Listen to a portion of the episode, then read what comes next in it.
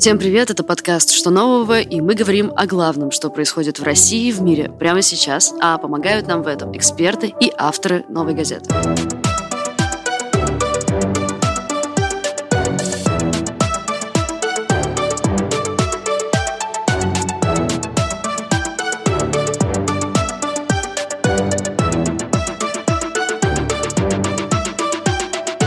Якутия горит уже пятый месяц. 8 миллионов гектаров леса прошли пожары, и это самое масштабное возгорание за всю историю наблюдений.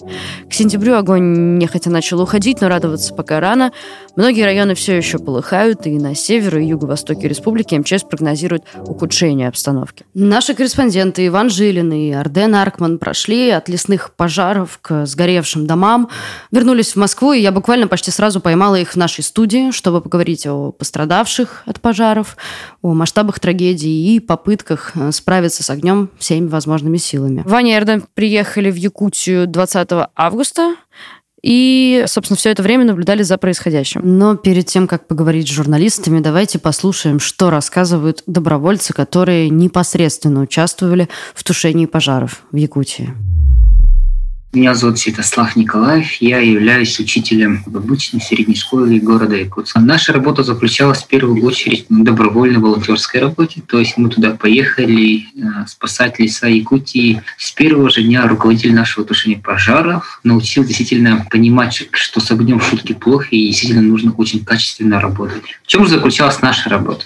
Сдержать напор огня, конечно же, это траншейная работа, но вот наше, наше оружие – это лопата работа. Никто не сдавался. Действительно, мы работали сутками, дежурство, все-все-все. Это было максимально сложно и тяжело. Это, наверное, один из самых запоминающихся моментов, сложнейших моментов нашей жизни. Так, первый раз, когда попадали на верховой пожар, нам наши руководители, которые опытные годами, они верховой приближается, быстро убегаем. А мы такая, что, что, что?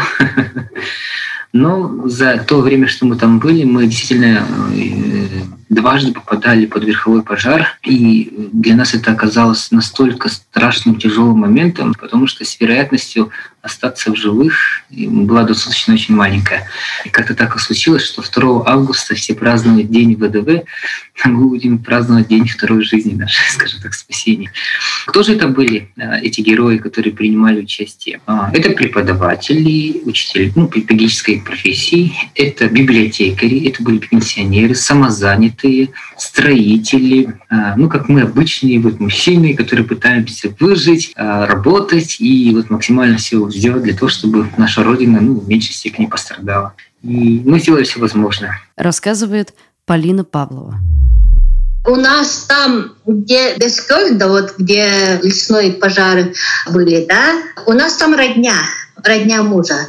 И вот 7 августа вечером они, это мужа, сестра с семьей, они э, бросили дом горящий и сюда приехали с э, шестью внуками. Они приехали, и мы их встречали. Это было конечно. В тот день вроде с утра было, э, ну, не так страшно, понимаете? И были пожарные, МЧС всякие со всей России. Они все время говорили, ничего, ничего, вы не волнуйтесь, все под контролем. А вот вечером огонь, вот пришел, э, верховой огонь называется. Это поселок, это там лес совсем рядом, деревья. И по деревьям, вот именно их микрорайон, который горел полностью, там как раз дежурили пожарные. У каждого дома там машина и водовозка. Наш зять, он рассказывал, говорит, мы сидим, говорит, дома, смотрим, и лес горит, начинает. А мы им, этим пожарникам говорим, ребята, смотрите, лес, вот деревья уже горят, идите, тушите. А эти ребята говорят, у нас приказ тушить не лес, не деревья, а вот ваши дома. Мы подождем, когда ваши это самое. И это. Он говорит, уже через 20 минут вот этот огонь пришел уже к ним. Нашему этому Кириллу Кирилловичу ему уже 65 уже лет. Я, говорит, ребятам говорю, давайте тушить, вот смотрите. А, и это, это, говорит, он, у них это вдруг рация какая-то заговорила, и они стали, собрались и ушли, говорит. Ушли угу. со всей техникой. До этого они, он говорит, мы не будем тушить. Он, он стал у них, это, шланг у них забрал и стал как бы свой дом, который начал уже гореть. туши. Он говорит, потом меня как будто замкнуло, говорит, это, что это я делаю, какой там дом, какой это, мне же детей надо спасать, внуков. Это своих шестерых внуков посадил машину, жену посадил и сюда, вот в райцентр. Меня зовут Альберт Васильев, а, мне 49 лет, предприниматель, отец пятерых детей. Как бы мы должны были рыть ров, ну, должны были идти за трактором и как бы эту землю, скажем так, поправлять, которая осыпается обратно. Но получилось так, что с первого дня мы начали тушить эти пожары, прошли боевое крещение. Брали ранцы противопожарные, они там емкостью 18 литров, надевали, низовой такой огонь идет, и вот мы его ранцами тушили ну, когда ранцы заканчиваются, имеется в виду вода в ранцах заканчивается, ну, лопаты и так далее. В первую поездку я тоже чуть не попал под верховой пожар. Там получилось так, что мы стояли буквально в 10 метрах от нас. Лесок начал гореть. Я даже телефон достал, чтобы заснять. И как он тут, прямо как бенгальский огонь, буквально за секунду вот так вот деревья вспыхивают. Нас спасло то, что ветер дул не в нашу сторону, и мы как бы смогли выйти из леса. Если бы в нашу сторону в лес ну, ветер подул, мы бы оттуда просто не смогли бы вылезть, выйти, скажем так. Вот это нас спасло. Ребят, давайте мы попробуем описать какой-то масштаб катастрофы. Мы видим, что гектары сгорели рекордные. Почему именно так в этом году случилось? Из чего вообще начались эти возгорания? Ну, нужно понимать, во-первых, что возгорания, они шли с мая перманентно. Это не какая-то одна загоревшаяся точка, это горение в разных точках, которое начинается то тут, то там, да, в непредсказуемый, скажем так, момент зачастую. Впервые, да, они, они начались еще в середине мая, и самые первые пожары были связаны с человеческим фактором, с действиями людей. И эксперты Greenpeace, да, с которыми мы общались и которые участвовали в тушении пожаров, и специалисты МЧС а, говорят о том, что самые первые пожары были связаны с палом травы с весенним палом травы, который традиционно в Якутии проводят э, местные коневоды, местные скотоводы, потому что они уверены, что из-за короткого лета им нужно сокращать время, когда можно будет добраться до свежей травы, и если поджечь как бы старую траву, которая осталась прошлого года, то новое взойдет быстрее, а зола как бы станет удобрением для новых молодых семян. На самом деле все не так, это, это миф, и э, при сжигании травы при палах сгорает, во-первых, семена свежей травы, вот, а во-вторых, зола вообще никак не улучшает плодородность почв, вот, но таковы традиции и жгут каждый год. Летом э, причины пожаров уже стали более комбинированными. Часть из них произошла по вине человека, а, причем уже не из-за палов травы, а в большей степени из-за разведения костров. То есть люди идут в лес, люди идут на рыбалку, разводят костры. Как нам сказали экологи, которые вот работали на тушении пожаров, что в Якутии по какой-то причине не принято тушить за собой костер. Довольно низкая культура обращения с огнем, впрочем, что это характерно и для ряда других регионов Сибири. И эти костры в итоге перебрасывались на лес, с этого начинались довольно масштабные пожары. Оценивают, скажем так, официальные лица и экологи из Гринписа ситуацию по-разному. В частности, МЧС настаивает на том, что большая часть пожаров все-таки была связана не с человеком, а с сухими грозами. В Гринпис говорят ровно об обратном, говорят, что всего 10% пожаров пришлось на сухие грозы, а 90% связаны как раз с тем, что человек безалаберно к сожалению, относится к огню. А вот такой вопрос, условно говоря, в прошлые годы тоже были, ну, как бы пожары были, мы их почти каждый год наблюдаем, правильно? Почему, ну, условно говоря, в этом году такое рекордное количество? Самая главная причина, конечно, в том, что меняется климат. В Якутии уже третий год к ряду э, устанавливается очень жаркое, там до 35 градусов, очень сухое лето практически нет осадков. Этот фактор, климат, он накладывается на все остальные, которые заложены, собственно говоря, людьми и особенности местности. В первую очередь на то, что в Якутии при огромной площади очень маленькое население, меньше миллиона человек. И тушить пожары банально некому. По этой же самой причине большая часть территории Якутии отнесена к так называемым зонам контроля. Это те локации, в которых пожары официально можно не тушить. Причем, а, кстати, в зоны контроля попадают в том числе населенные пункты. Населенные пункты, которые находятся на удаленном расстоянии а в Якутии на удаленном расстоянии находится ну, практически все. Вторая причина, почему пожарам удалось распространиться да, на такую большую территорию, почему их не тушили, это отсутствие денег. Эта причина, она, в общем-то, заложена на федеральном уровне, на уровне чиновников. А дело в том, что формула, по которой выделяется финансирование на охрану лесов, включает в себя показатель плотности населения, да, именно то, о чем я сказал. В Якутии огромное расстояние, огромная площадь, очень маленькое население. И поэтому, если регионы Центральной России получают на охрану одного гектара леса 180-200 рублей, и это тоже мало на самом деле, то Якутия получает на охрану своих лесов 6 рублей 90 копеек на гектар. Из-за этого нет просто возможности содержать сколь-либо существенный контингент пожарных, сколь-либо существенный контингент авиалесохраны, нет возможности содержать большое количество техники. А, когда мы говорили с пресс-секретарем МЧС, она сказала, у нас есть свой вертолет Ми-8.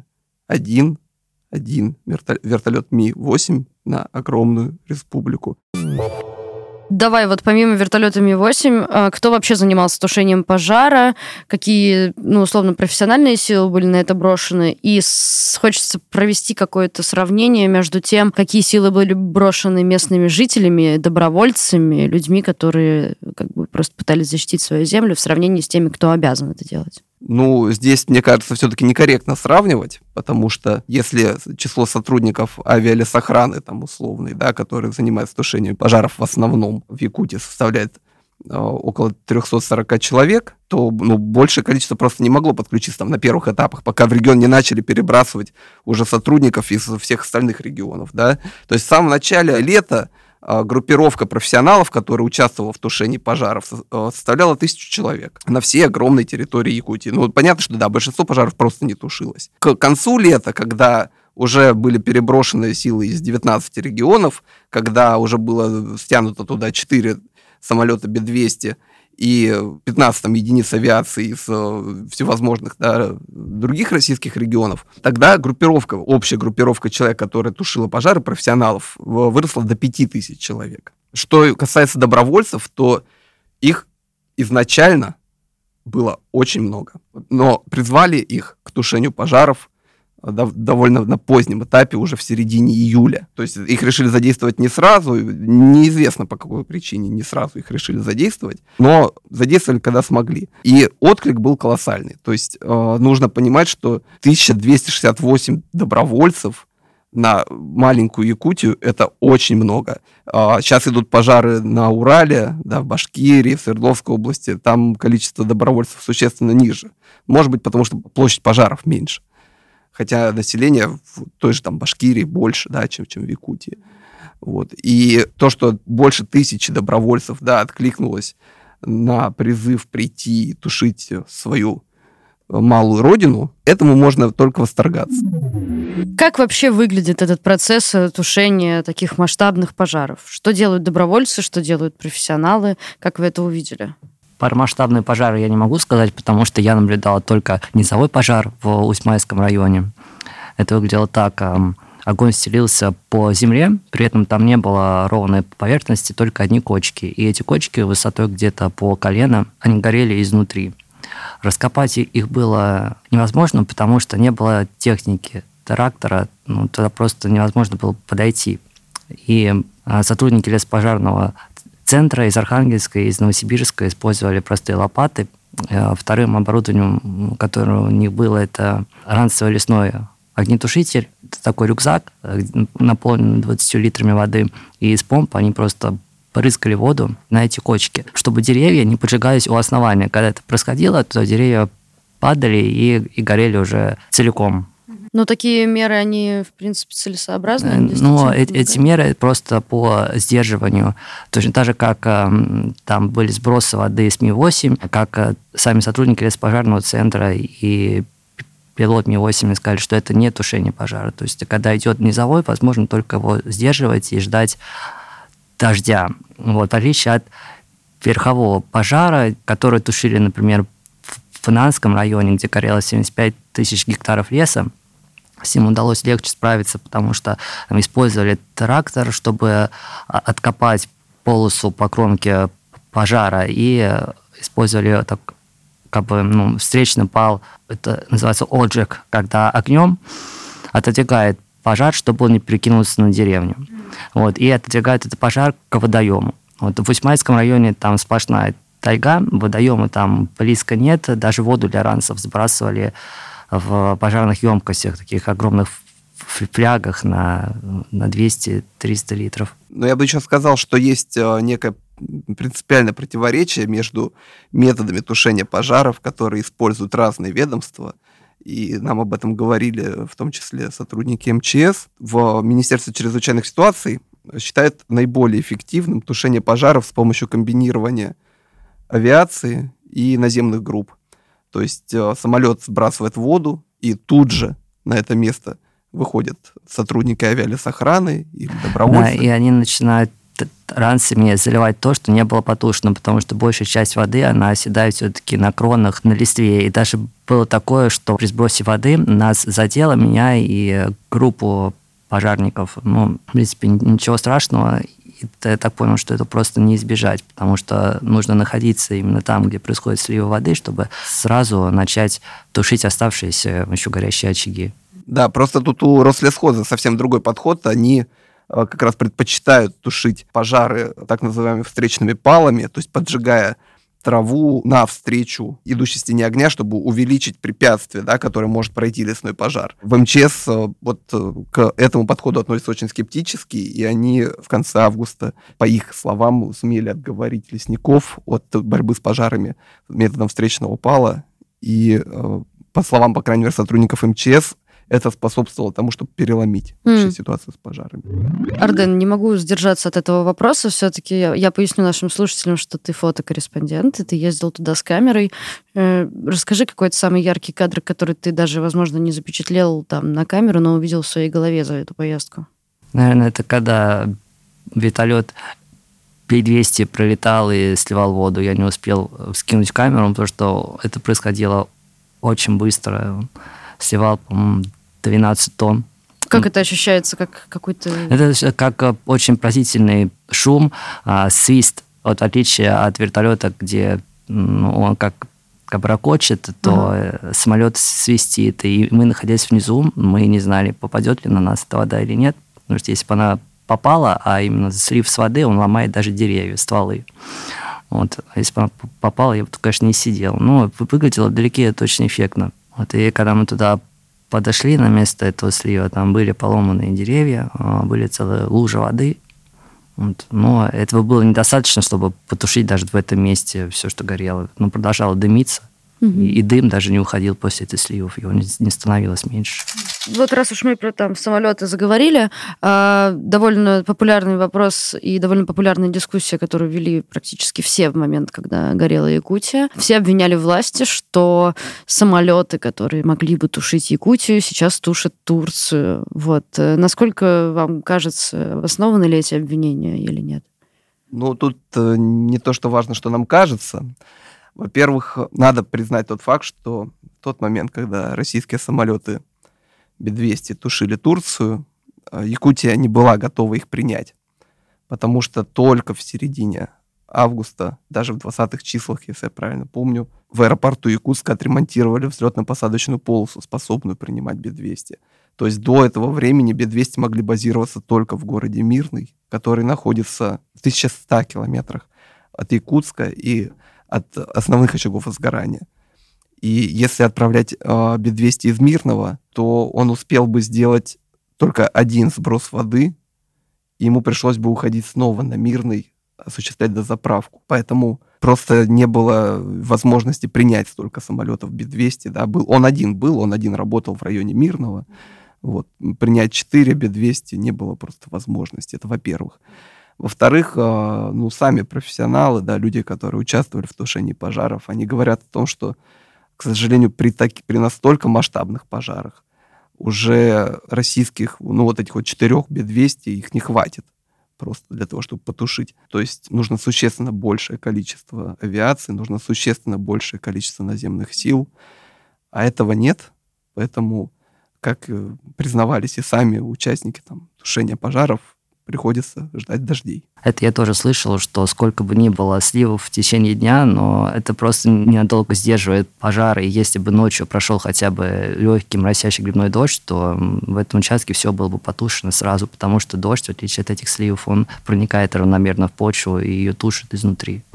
Давайте про людей поговорим. Как люди вообще спасались? Была ли у них какая-то реальная возможность защитить свое жилье, справиться с пожаром самостоятельно? Много ли людей в итоге пострадало и потеряло место, где они живут? Ну, надо начать с того, что если у профессионалов не было возможности, скажем так, ну, потушить да. пожары, да, быстро, оперативно, то у людей такой возможности не было тем более. Когда мы разговаривали с жителями села Бескюэль, где сгорели две улицы, прямо спрашивали, а что мы могли сделать против огня с ведрами и лопатами. То есть туда, да, туда были э, стянуты силы пожарных, да, туда были стянуты силы МЧС, авиалесохраны. Вот. Но они были стянуты туда поздно. И, и этому есть объяснение на самом деле. Дело в том, что пожар долгое время ходил на относительном отдалении от села, но местные не ждали, что он придет к ним. Природа оказалась хитрее, к сожалению. И в тот день, когда произошел пожар, начался шторм, ветер 20 метров в секунду. И просто буквально в, в течение нескольких часов, когда огонь был на расстоянии сначала там 80 да, километров от села, а потом буквально в течение нескольких часов он пришел уже в само село. И люди, они помнят, что утром им сказали идти копать минерализованную полосу, они начали ее прокапывать. Это минерализованная полоса, это участок земли прокапывается, через который огонь, по идее, не должен пройти. Uh-huh, uh-huh. Потому что ему там, он, ему там нечего выжигать на, на этой полосе. Люди начали прокапывать эту полосу, копали час, второй, третий, не успели. И пришел огонь. Просто потому что не предсказали такой сильный ветер. Поэтому был ли у них шанс спасти дома, скорее всего, не было. В Бяскюэле, да, в, этом селе, которое сильнее остальных пострадало от пожара, сгорело две улицы, это улица Русская и улица Кескил. Они находились на самой кромке леса, вот, и там сгорел 31 дом, и своего жилья лишились 185 человек. Как власти планируют помогать э, восстанавливать жилье, и как они в процессе этих пожаров, может быть, помогали пострадавшим? Уже ну, гуманитарная вып... помощь. Уже выплачены людям компенсации 30 тысяч рублей. Они были выплачены буквально сразу после того, как имущество у людей сгорело. Это деньги, так скажем, на первое время. Дома обещают построить к 15 октября, потому что сроки очень сжатые для строительства домов. Но потом будет поздно строить, потому что в Якутии зима уже намекает на то, что она сейчас, сейчас придет. До 15 октября есть срок. Сейчас э, везут в село, вот, вот это сгоревшее село. Туда везут э, конструкции для модульных домов. Они э, собираются довольно быстро, как говорят строители э, что на строительство одного дома будет уходить примерно неделя, если там будет достаточное количество бригад, они, в принципе, должны к этому времени управиться. Насколько холодостойкими будут эти дома. Ну, тут остается только надеяться на добросовестность властей. И будет ли достаточно бригад, тоже все, все это пока остается просто надеяться на то, что чиновники выполнят свои обещания. Завершая наш разговор потихонечку, хочется, во-первых, обозначить, как в итоге пожар все-таки победили. Пошел дождь? Ну, надо сказать, что их не победили. Ну да, об этом я вначале говорила, но условно там снизили количество. Ну, переломный момент, да, случился благодаря э, тому, что, во-первых, в центральной Якутии, да, в районе Якутска самого прошли дожди, это признают и специалисты МЧС, что благодаря дождям во многом удалось переломить ситуацию в Центральной Якутии. В других районах это получилось за счет того, что группировка огнеборцев была увеличена все-таки до 5000 человек, э, благодаря тому, что прибыла дополнительная авиатехника, и сейчас вот э, эти люди, да, уже, ну, можно сказать, добивают оставшиеся пожары, которые, в принципе, все еще довольно масштабны. Можем ли мы рассчитывать на то, что какие-то уроки этого рекордного по масштабам возгорания лета будут приняты, и, безусловно, там в следующем году будет иначе, хотя бы немного лучше? Мы можем сказать о том, что власти Якутии делают определенные заявления о том, что они учли уроки этого года. В первую очередь эти уроки говорят о том, что нужно увеличивать количество сотрудников авиалесохраны. Об этом уже Илдархан, глава Якутии, э, Айсен Николаев уже сказал, что э, если у нас сейчас 300-400 сотрудников авиалесохраны, то к следующему году их число должно исчисляться тысячами. Как увеличить их число? Это же бюджетная организация. Другой вопрос. Насколько я знаю, правительство Якутии намерено инициировать изменения в формулу, по которой рассчитывается финансирование охраны лесов, и намерено добиваться отмены показателя о плотности населения. То есть э, Якутия все-таки должна получать на борьбу с лесными пожарами столько же, а может быть, даже больше денег, чем регионы Центральной России с учетом того, что, какие территории там заложены. Пока сейчас власти говорят, да, что они видят проблему, что проблема с финансированием будет решаться. Будет ли она решена? Ну, это все зависит от времени. О последствиях для якутской природы и, в принципе, о масштабе пожаров в России поговорим с руководителем программы по особо охраняемым природным территориям отделения Greenpeace России Михаилом Крендлиным. Михаил, добрый день. Здравствуйте. А мы можем сперва кратко, буквально в формате двух-трех минут, перечислить основные последствия и попробовать оценить какие-то масштабы ущерба. Ну, смотрите, значит, по ну, опять же, там, на самом деле, еще немножко рано говорить, потому что вообще-то пожары еще горят. Хотя, конечно, их э, площадь и интенсивность значительно меньше, чем была там, месяц назад. Вот, ну, просто потому что все-таки наступает уже осень, даже наступила. Прошли дожди во многих местах, где горели пожары. Поэтому, конечно, сейчас ситуация значительно лучше, чем раньше. Но, тем не менее, как бы говорит о том, что уже полностью проблема решена рано. Насколько я понимаю, на настоящий момент в Якутии сгорело там порядка больше 8, ну, точно больше 8 миллионов гектар э, леса. Значит, не сгорело, неправильно сказал, пройдено огнем, да? Это более такой корректный термин. То есть это более как в той или иной степени затронуты этими пожарами. Часть из них уже погибла, это те, где были верховые пожары, да, которые полностью привели к уничтожению леса. Часть, э, может быть, даже сохранится, если там пришли какие-нибудь не очень, интенсивные беглые низовые пожары, то есть когда пожар, ну, горела только лесная подстилка, на трава. Часть могут еще погибнуть, если пожары были более, ну, может быть, тоже низовые, но интенсивные, в результате пришло, перегорели корни или там, то есть повреждения деревьев тяжелые, они прямо придут к смерти, но не сразу.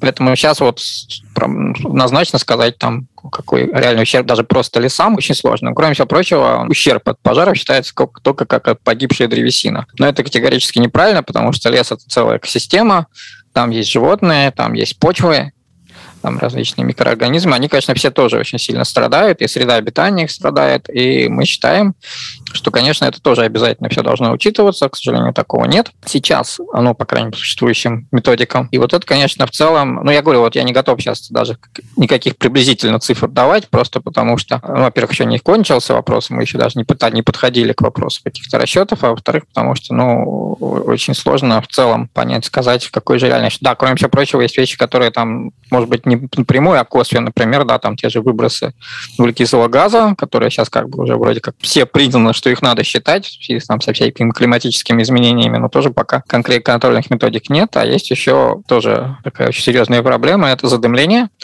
да, то есть это вред здоровью людей, которые жили много месяцев фактически вот в жутких условиях задымления.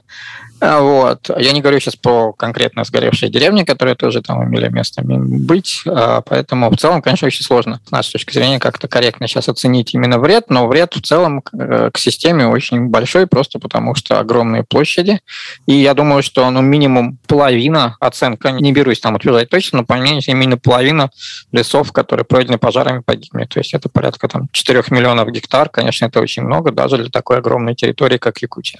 А, ну, несмотря на то, что мы, собственно, весь эпизод этого подкаста говорили про Якутию, э, все мы понимаем, что пожары захватывают не только этот регион России, и, в принципе, ну, по каким-то ощущениям, в этом году пожаров стало как будто бы больше. Это правда так? И если да, то почему? Ну, по нашим оценкам, сейчас по площади пожаров на втором месте 2021 год после 2012. В 2012 буду не сильно, но немножко больше, чем сейчас на сегодняшнюю дату. Ну, тоже, конечно, очень много, да. И, конечно, это говорит о том, что эта ситуация, она крайне серьезная, потому что совершенно справедливо сказали, говорят, не только Якутия, даже не только Сибирь. Очень непростая сейчас прямо в том числе ситуация с пожарами на Урале, это Свердловская область, Башкортостан, Челябинская область. Были серьезные проблемы в Поволжье, в Мариэл, в Мордовии. Э, где, помню, не знаю, совсем недавно еще были серьезные пожары в Мордовском заповеднике, э, которые много тоже недель не могли с ними справиться. Там оно даже угрожало этому федеральному ядерному центру. То есть э, густонаселенные районы, где, ну, если там Якутия, большая часть все-таки пожаров, они достаточно далеко от людей, то здесь они вот непосредственно там, где люди живут, и они тоже, конечно, от этого страдают, они только от задымления, но от угрозы там сгорания, ну, в Самаре там несколько деревень сгорело, то есть такие совершенно населенные территории, и, соответственно, конечно, в этом году даже даже ущерб людям, он гораздо больше, чем, наверное, обычно, чем, например, в прошлом году, да. Ну, вот мы помним, все очень много было, говорили пожаров в 2019 году, так вот площадь в этом году больше. Почему, может быть, несколько меньше в какой-то момент внимания? Потому что в прошлом году раньше дым от этих пожаров дошел до густонаселенных городов, там, там начиная там, с Красноярска, Новосибирска и, по до Казани и Сверд... Екатеринбурга, но сейчас просто большая часть дыма уносила куда-то в Арктику, а это, кстати, еще один очень серьезный проблема с, с этим. Я забыл об этом сказать, но это тоже, конечно, сложно посчитать. Это называемый черный углерод, сажа. То есть та сажа, которая от этих пожаров поднимается, ну, где-то она оседает просто там на голову людям, а даже та, которая уносится в Арктику, э, это, так называемый черный углерод, тоже очень серьезная проблема, потому что оседая на арктические льды, она способствует их более быстрому таянию, а это очень плохо с точки зрения, опять же, климатических вещей. Это приводит там, к выбросу метана и к соответственно, увеличению там, температуры глобальной. То есть это еще, еще сильно способствует э, тому же самому изменению климата. Ну, то есть мы можем сказать, что, в принципе, причиной учащающихся и более масштабных пожаров э, является в первую очередь именно изменение климата. Скажем так, что, что получается последние годы, да, вот именно с изменением климата? А, это в последние годы а, период пожароопасный период, то есть период сухой жаркой погоды, в том числе на самых северных регионах, как их так также Якутия, да, он стал значительно больше, чем раньше. Соответственно, больше стало грозовой активности, Точнее, грозовой активности, может быть, стало и не больше, но если раньше э, значительное число гроз не приводило к пожарам, ну, потому что если гроза там ударяет в мокрую там, подстилку или мокрое дерево, то ничего не происходит. Если она врывается там абсолютно в сухую подстилку, то она приводит к пожару. А второе, что вот эта вот сухая жаркая погода, она, а, и ветреная к тому же, она приводит к очень быстрому распространению этих пожаров на значительные площади. Поэтому, к, слушайте, я не могу сказать, что там все-таки изменение климата это не причина пожаров, но это причина именно э, пожаров на огромных площадях, катастрофических пожаров. Ну, одна из причин. Остальные причины, я так понимаю, это отчасти человеческий фактор, правильно? Да, все-таки пока еще, ну, знаете, большинство пожаров, конечно, происходит по вине человека. Большинство своем это ну, то, что называется, можно сказать, разгильдяйством, ну, что особенно, опять же, опасно в такое скорое жаркое время, потому что даже если в обычное время там брошенный там на землю бычок не приводит к пожару, то здесь вот так, когда сухо и жарко приводит. Ну, и где-то там это охотник, где-то оставленный костер, то есть где-то там уже мы в этом году прям практически установили, что, ну, это, правда, не в Якутии, а там в Красноярском крае Иркутской области большое количество пожаров происходит от того, что лесозаготовители, законные лесозаготовители, не черные лесорубы, сжигают так называемые порубочные остатки на лесосеках, то есть они по закону должны очистить лесосеку. Ну, они не имеют права это делать в пожароопасный период путем сжигания, но это самый дешевый и простой способ, поэтому все так делают. От этого огромное количество по нашим данным, пожар происходит просто вот от этого. Людей, которые бы контролировали их, просто не хватает или нет, или они там договариваются, поэтому все получается бесконтрольно. Ну, наверное, последний вопрос, он такой немножко обобщающий. Давайте перечислим там хотя бы три пункта, которые должны измениться для того, чтобы там в 2022 году мы с вами снова не говорили о рекордном количестве пожаров в России? У нас их 9. вот. Я, честно, все сходу не перечислю. А, вот. Но значит, есть несколько важных очень моментов, которые, с нашей точки зрения, обязательно должны быть. Потому что первое, это ну, уже официально признано там, и на уровне Министерства природных ресурсов, что у нас финансирование лесного хозяйства, а, соответственно, и охрана лесов от пожаров финансируется, ну, примерно там 30% от необходимых потребностей. И, конечно, первое, что нужно сделать, это увеличить э, нормальное финансирование лесного хозяйства. То есть у нас же как сейчас устроена система, да? То есть как бы леса в какой-то федеральной собственности, но управление распоряжение, там, контроль за ним передан субъектам федерации. Им же на это выделяются деньги, так называемые субвенции. Вот сейчас этих субвенций, как я уже сказал, например, на треть от того потребности, которые у них для этого есть. И вот это, конечно, надо изменить. Уже там есть там несколько поручений президента по этому году. Эти поручения каждый год, когда, пожалуйста, пожарная катастрофа случается, ну, там поручение президента или правительства, как-то пока все не очень меняется. А, вот. А, и, например, в бюджете следующего года, который уже практически подготовлен в правительстве, насколько мы знаем, опять примерно те же суммы, которые были заложены. Ну, он еще не утвержден, поэтому есть надежда, что его все-таки добавят, но пока так. Ну, по крайней мере, прикидки такие мы знаем. А второе, это очень плохо, что у нас есть огромное количество лесов, которые как бы вообще не охраняются от пожара. Во-первых, это леса, которые не относятся к землям лесного фонда. То есть реально у нас от пожаров вот, должны охран... ну, охраняются это леса на землях лесного фонда, а леса федеральных особо охраняемых природных территорий, ну, по крайней мере, там есть какие-то службы, и все. Ну, в какой-то степени леса на землях обороны. А у нас, например, есть порядка 10% всех лесов относятся к землям сельскохозяйственного назначения. Вот на них вообще непонятно даже формально, ну, то есть официально этим должны заниматься субъекты федерации, но не лесные, а просто пожарные службы, которые этим реально не занимаются. И это очень большое количество лесов приходит в леса лесного фонда, вот как раз этих сельхозземель, и, конечно, обязательно нужно, чтобы они тоже были не менее, ну, то есть на них распространяли все те необходимые функции по лесной охране, в том числе охране лесов пожаров, как и другие леса. Третье – это у нас же огромная площадь лесов, порядка 40%, даже больше, то есть так называемым зонам контроля. В том числе в Якутии это порядка, по-моему, 70%, даже больше 70% лесов. То есть это те леса, которые, согласно правилам тушения лесных пожаров, можно вообще не тушить. Ну, точнее как, субъект федерации может принять решение, что их не надо тушить. Причем э, принять решение может на том основании, что предварительные там, затраты на тушение пожаров будут больше, чем ущерб от этого пожара. Ну, понятно, что на стадии, когда пожар только возник, очень сложно рассчитать, какой будет ущерб.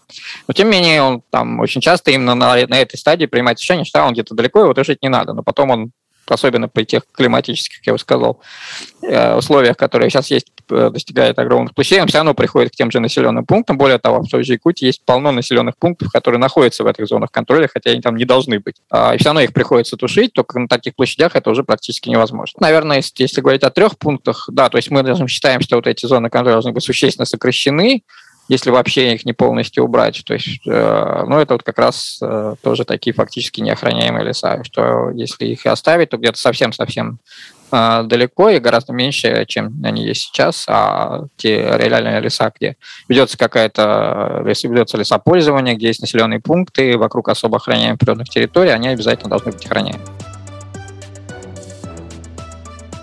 Друзья, вы слушали подкаст «Что нового?» И так получилось, что подкаст у нас впервые опередил выход текста. Но мы обязательно призываем вас прочитать его. Он э, будет выпущен на следующей неделе.